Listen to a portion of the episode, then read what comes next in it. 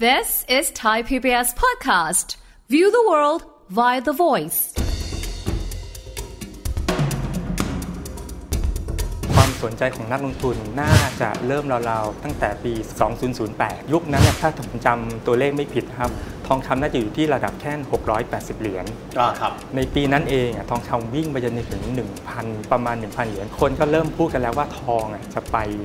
30,000 คนก็เริ่มแห่แล้วครับ ทองจาก ยุค 7,000 จนมาถึงตอนเนี้ยอยู่ที่ระดับ 30,000 ราคาเฉลี่ยต่อปีของแต่ละปีของทองคำที่ขยับขึ้นมาเนี่ยเทียบเท่า 8.6%อาหารเฉลี่ยมาแล้วนะหารเฉลี่ยออกมาแล้ว8.6 ต่อปีเลยนะฮะ 8.6 ต่อปี ซึ่งมันมันมากกว่าเงินฝาก สินทรัพย์อื่นๆอะและมันมากกว่าเงินเฟ้อเคลียร์ครับ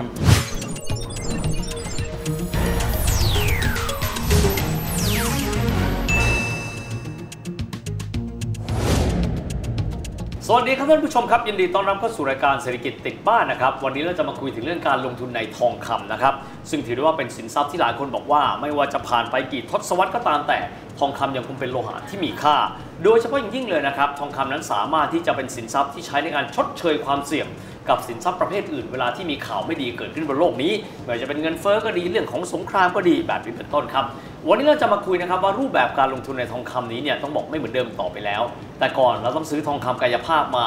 ราคาสูงก็ค่อยปล่อยออกแบบนี้เป็นต้น แต่โลกยุคปัจจุบันมีโลกยุคดิจิทัลไปแล้ว จึงเป็นอีกวิธีการหนึ่งในการที่จะลงทุนกับทองคำวันนี้แขกรับเชิญที่จะคุยกับเรานะครับท่านเป็นรองเลขาธิการสมาคมนะครับค้าทองคำ คุณวรชัยตั้งสิทธิพักดี คุณวรชัยสวัสดีครับครับสวัสดีครับคุณวรชัยต้องถามก่อนเลยครับว่าคนไทยจริงๆแล้วเนี่ยในช่วงที่ทองคำราคาขึ้นถึงประมาณ 20,000 กว่าๆเนี่ยนะครับ ในระลอกเมื่อประมาณสักเกือบ10ปีที่แล้วเนี่ยคนไทยฮิตการลงทุนค่อนข้างเยอะเลย ความคึกคักในการลงทุนทองคำของคนไทยเป็นไงครับเอ่อต้องต้องบอกนะครับว่าอ่าหลายปีที่ผ่านมาเนี่ยทองคำได้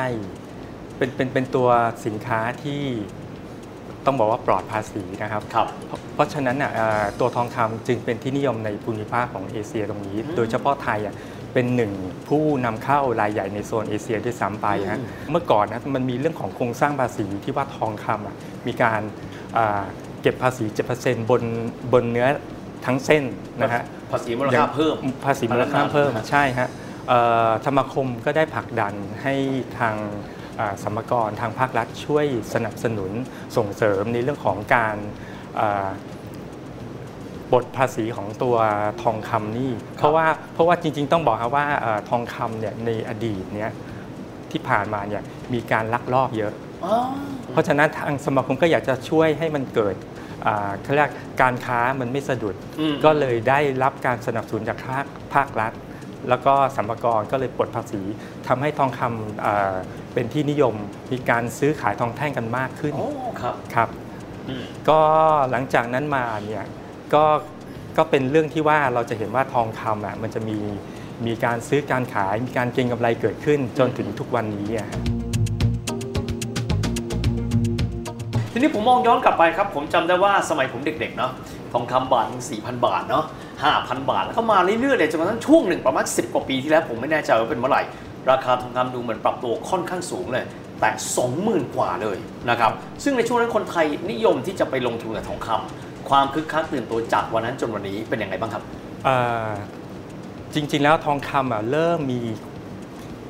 ความสนใจของนักลงทุนน่าจะเริ่มราวๆตั้งแต่ปี 2000 2008 สับนะฮะพลานใช่ไหมครับตอนนั้นยุคสับพรามเพราะว่าวิกฤตการณ์แฮมเบอร์เกอร์แบบนั้นนะยุคนั้นน่ะเป็นตัวยุคที่ว่าเราจะเริ่มเห็นว่าทองคำเริ่มขยับอืมอืม5,000 7,000ไปจนถึงยัน10,000เอ่อถ้ายุคซับพรามยุคนั้นน่ะถ้าผมจำตัวเลขไม่ผิดนะครับ ทองคำน่าจะอยู่ที่ระดับแค่ 680 เหรียญอ่าครับในปีนั้นเองอะทองคำวิ่งไปจนถึง 1,000 ประมาณ 1,000 เหรียญขยับมาค่อนข้างเยอะเกือบครึ่งเลยนะฮะตอนนั้ครันบอืมอืมซึ่งยุคนั้นน่ะคนก็เริ่มพูดกันแล้วว่าทองอะจะไป 30,000 โอ้โอเคทองจะไป 30,000 จากที่ว่า 10,000 บาทนี่นะครับครับยุคนั้นเออเป็นไปได้เหรอ15เคยปีที่แล้วโดยประมาณ ใช่ฮะเอ๊ะทองมันเคยอยู่ 5,000ครับ4,000 จะเป็นไปได้ไงทองจะไปสะหาหมื่นอ่าซึ่งผมตั้งแต่ที่อยู่ในวงการทองตั้งแต่ช่วยช่วยทางที่ธุรกิจครอบครัวฮะครับร้านทอง ก็ไม่เชื่อหรอกอืมอืมก็ไม่เชื่อเป็นไปไม่ได้ แต่เนื่องจากว่าไอ้ตัวทองคำเองอะอ่า คุณสมบัติของมันเองคือเพื่อป้องกันความเสี่ยงอืมเพราะฉะนั้นน่ะอ่าเหตุการณ์นั้นน่ะมันจะเป็นเรื่องของเหตุการณ์ที่เกิดทางฝากสหรัฐอเมริกาอ๋ออะไรที่เป็นเรื่องใหญ่ๆเนี่ยทองคำจะเซนซิทีฟมาก โดยครับเฉพาะในฝั่งฝากอเมริกา เพราะฉะนั้นในยุคนั้นน่ะทองก็ขึ้นมีการไต่ขึ้นมาตลอดอืมมีการพูดถึง QE 1 2 3 มาเรื่อยอืมอืมๆจนถึงยุคหนึ่งที่ว่าเขาบอกอาจจะเริ่มทำ QT ครับนะฮะทองคำน่าจะวิ่งไปจนถึงปี 2011 อ่าพศประมาณ 3 ปีที่มันสูงอยู่ตรงหลังนั้นจากที่นะมันสูงขึ้นมานี่ครับมันไปจบอยู่ที่ 27,000โอ้โหแต่แต่ความเชื่อที่ว่านักลงทุนบอกว่าข่าวที่ออกมาคือจะไป 30,000ครับคนก็เริ่มแผ่แล้วครับ อ่าต้นกออกต้นแล้วไม่มานะครับ ต้นต้นยังไม่มาต้นต้นไม่มา หนึ่งหมื่นยังไม่มาสองหมื่นก็ยังไม่มา ครับ พอเริ่มขยับ2 3 0 0 0 3 2 4 0 0 0 2 5 0 0เริ่มเข้ามากันแล้วอืมแล้วมาตันอยู่ที่ครับ27,000หลังจากนั้น ภายในไม่นานนะทองร่วงลงมาประมาณ4 4,000กว่าบาทครับในปีนั้นนะครับก็คือทองที่ถ้าจำไม่ผิดนะครับ มันวิ่งอาอยู่ที่ระดับ 1,680 ครับ อันนี้ดอลลาร์ต่อออนซ์ใช่ครับครับดอลลาร์ต่อออนซ์แล้วร่วงลงมาจนถึงที่ระดับประมาณน่าจะประมาณ 1,100 โดยประมาณนะคครับก็เทียบเท่าแล้วว่าราคาทองคำในประเทศอะลงมาประมาณ 4-5พันบาท โอ้โห ครับ อันนั้นเป็นยุคที่ว่าคนติดดอยกันมายาว อืมยาวเลย ยาวมากฮะจนมา7-8ปี มันก็มีการฟื้นของเราราคาทองคำอีกครั้งหนึ่งเออตอนนั้นเราก็จะเห็นว่าเร็วๆจริงๆแล้วที่มันเริ่มฟื้นคือช่วงไม่นานนี้เองนะครับครับเอ่อยุคที่โดนัลด์ทรัมป์ครับมีมีปัญหากับเอ่อจีนอืมในเรื่องของ สงครามการค้าอ๋อเทรดวอล Trade สงคราม war การค้าใช่ครับเนี่ยนะฮะเทรดวอลพอมันเริ่มมีการปัญหาเรื่องนี้ มันก็เป็นเรื่องของความเสี่ยงในระดับโลกอีกแล้วอืมสองมหาอำนาจมาปะทะกันอย่างนี้ มันก็เลยทำให้ทองช่วงนั้นกลับมาตีขึ้นมาใหม่ แล้วบวกกับช่วงนั้น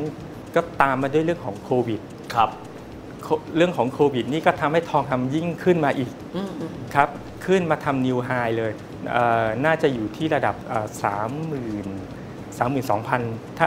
สามหมื่นสองพันถ้าจำไม่ผิดนะฮะครับมันจะเป็นช่วงคาบเกี่ยวกับช่วงที่มันมีเรื่องของสงสงครามยูเครนรัสเซีย โอ้ก็คือต้นปีที่แล้วเลยนะใช่ใช่ฮะนั่นนะครับเป็นไฮสุดท้ายที่ที่เราได้เห็นเมื่อปี 2022 ครับครับ คนไทยดูระยะหลังจะบอกว่าลงทุนในในทองคำค่อนข้างเยอะนะครับครับผมถามอ่าคุณวรชัยอย่างนี้ ในปัจจุบันเราคงไม่ได้ต้องลงทุนกับทองด้วยการไปซื้อที่หน้าร้านเนาะครับแต่ว่าเราใช้ เทคโนโลยี trade ได้ครับนะครับถามกลไกนิดนะครับว่ามันเป็นยังไงกลไกของเขาหน้าตาเป็นยังไง คนนิยมระหว่างฟิสิก a l โกทองคำกายภาพครับกับทองคำที่เราเล่นผ่านแอปพลิเคชันหรือลงทุนผ่านแอปยังไงบ้างครับ ครับเอ่อจริง ๆ แล้วอะไอ้ระบบ trade ทองออนไลน์นะครับ มันเริ่มจากที่ว่าเอ่อเราพัฒนาการซื้อขายทองจากร้านทองตู้แดง นะครับร้านทองตู้ร้านแดงทองตู้แดงขขยายความนิดนึงฮะบางคนเกิดคือไม่ทัคืนอนะคืออฮะย่างนี้ฮะร้านทองตู้แดงก็คือร้านทองที่ที่เราคุ้นเคยฮะร้านทองที่เช่นว่าร้านทองเยาวราชเราจะเห็นว่าร้านทองเนี่ยจะเป็นตู้สีแดงๆแล้วก็มีตู้กระจกทรงเยโบอะราณใช่ครับเอ้ยนึกออกละนึกออกละโอเคครับจากที่ว่าเมื่อก่อนเนี่ยเวลาจะซื้อทีหนึ่งเราก็ต้อง walk in เข้าไปที่ร้านทองใช่บอกว่าจะมาซื้อทอง แล้วก็ต้องรอเข้าแถวถ้าคนอืมเยอะครับๆต้องบอกยุคนั้นน่ะ ยุคที่ว่าบูมทองจริงๆอะเหมือนตื่นทองเลยเนาะใช่ครับเหมือนโกรัชเลยมีถึงขนาดที่ว่าเข้าแถวมาซื้อในช่วงที่ทองมันลงเยอะๆหนักอืมๆหรือเข้ามาขายนี่ก็มาเข้าแถวรอ ทีเนี้ยเอ่อด้วยเนื่องที่ว่าการที่ว่าเรามานั่งเข้าแถวรอเนี่ยมันอาจจะทำให้เสียจังหวะครับในการขายหรือในการซื้ออมยิ่งถ้าคนมารอคิวเยอะครับมันเป็นปัญหานะมากฮะอืมเพราะฉะนั้นน่ะเอ่อร้านทองก็เริ่มมีวิวัฒนาการในเรื่องของการอ่า มีแอปพลิเคชันอืมอืม trade ทองออนไลน์ของตัวเองครับก็เท่าที่ปัจจุบันเนี้ยก็น่าจะมีเอ่อบริษัทนำเข้าทองคำนะฮะแล้วก็ร้านทองที่อยู่โซนเยาวราชบ้านหม้อวัดตึก เขาก็จะมีแอปพลิเคชันทำเกี่ยวกับทองออนไลน์โดยตรงโอ้เพราะฉะนั้นนะฮะเอ่อมันเพื่อเป็นการบริการในเรื่องของอำนวยความสะดวกอืมและความง่าย แล้วก็เพิ่มระยะเวลาในการเทรดด้วยอืมอืมอืมครับคือเมื่อไหร่ก็ได้ คือคืออย่างนี้ฮะเอ่อในตลาดนะราคาทองคำสัก6โมงเช้าก็เราก็จะเห็นแล้วราคามันเริ่มวิ่งครับ แล้วมันก็จะไปจบประมาณหลังเที่ยงคืนตีหนึ่งอ๋อนะครับ ถ้ามีเหตุการณ์สำคัญอย่างเช่นเฟดจะมีประชุมอืมอืมมันก็อาจจะอาจจะลากยาวไปถึงตีสองโอ้ราะฉะนั้นนะฮะไอ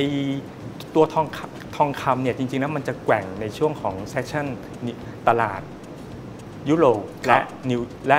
อ่าทางสหรัฐอเมริกาโอ้เป็นเป็นเป็นไทม์โซนเวลาโลกตะวันตก ใช่อืมเราร้านทองตู้แดงหยุดแล้วอ่าอ่าหเวยุดลาไทยทำการหยุดไปอ่าหยุดทำการแล้วแต่จริง ๆ ราคาที่มันจะเหวี่ยงจริง ๆ สวิงหนัก ๆ มันอยู่ในช่วงดึกโอ้ช่วงค่ำเพราะฉะนั้นเนี่ยตัวแอปเนี่ยมันจะจอบตอบโจทย์ให้กับทางนักลงทุนลูกค้า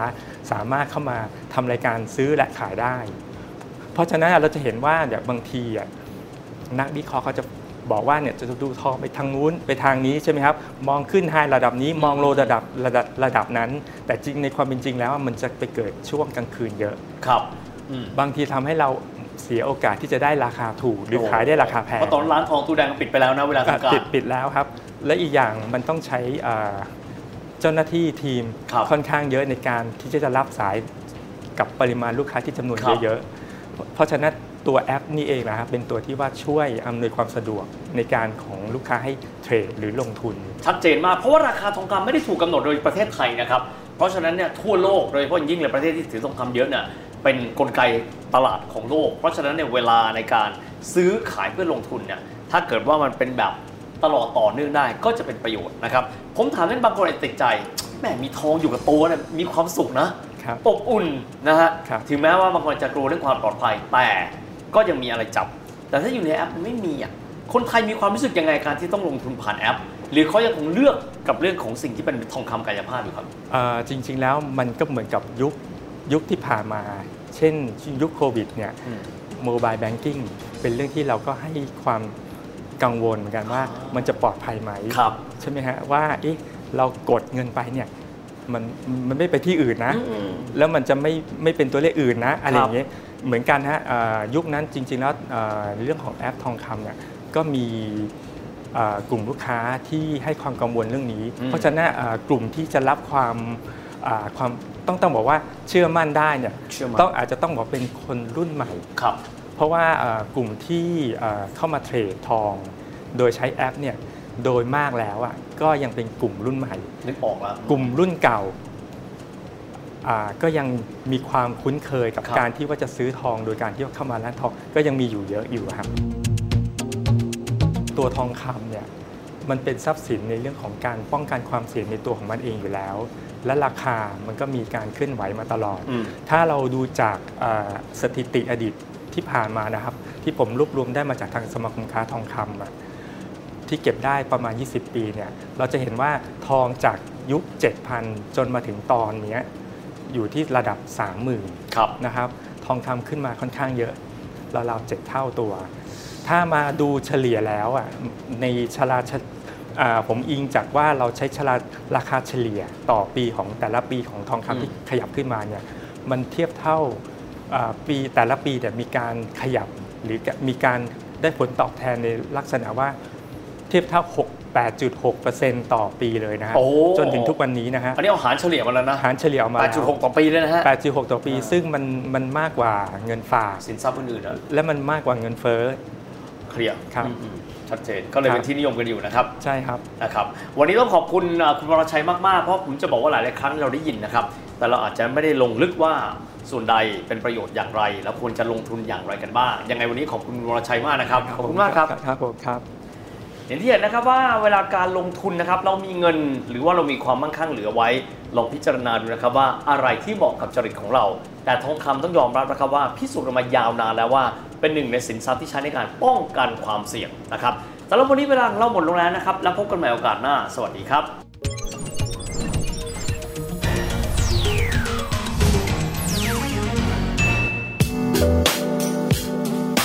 ติดตามรายการทางเว็บไซต์และแอปพลิเคชันของไทย PBS Podcast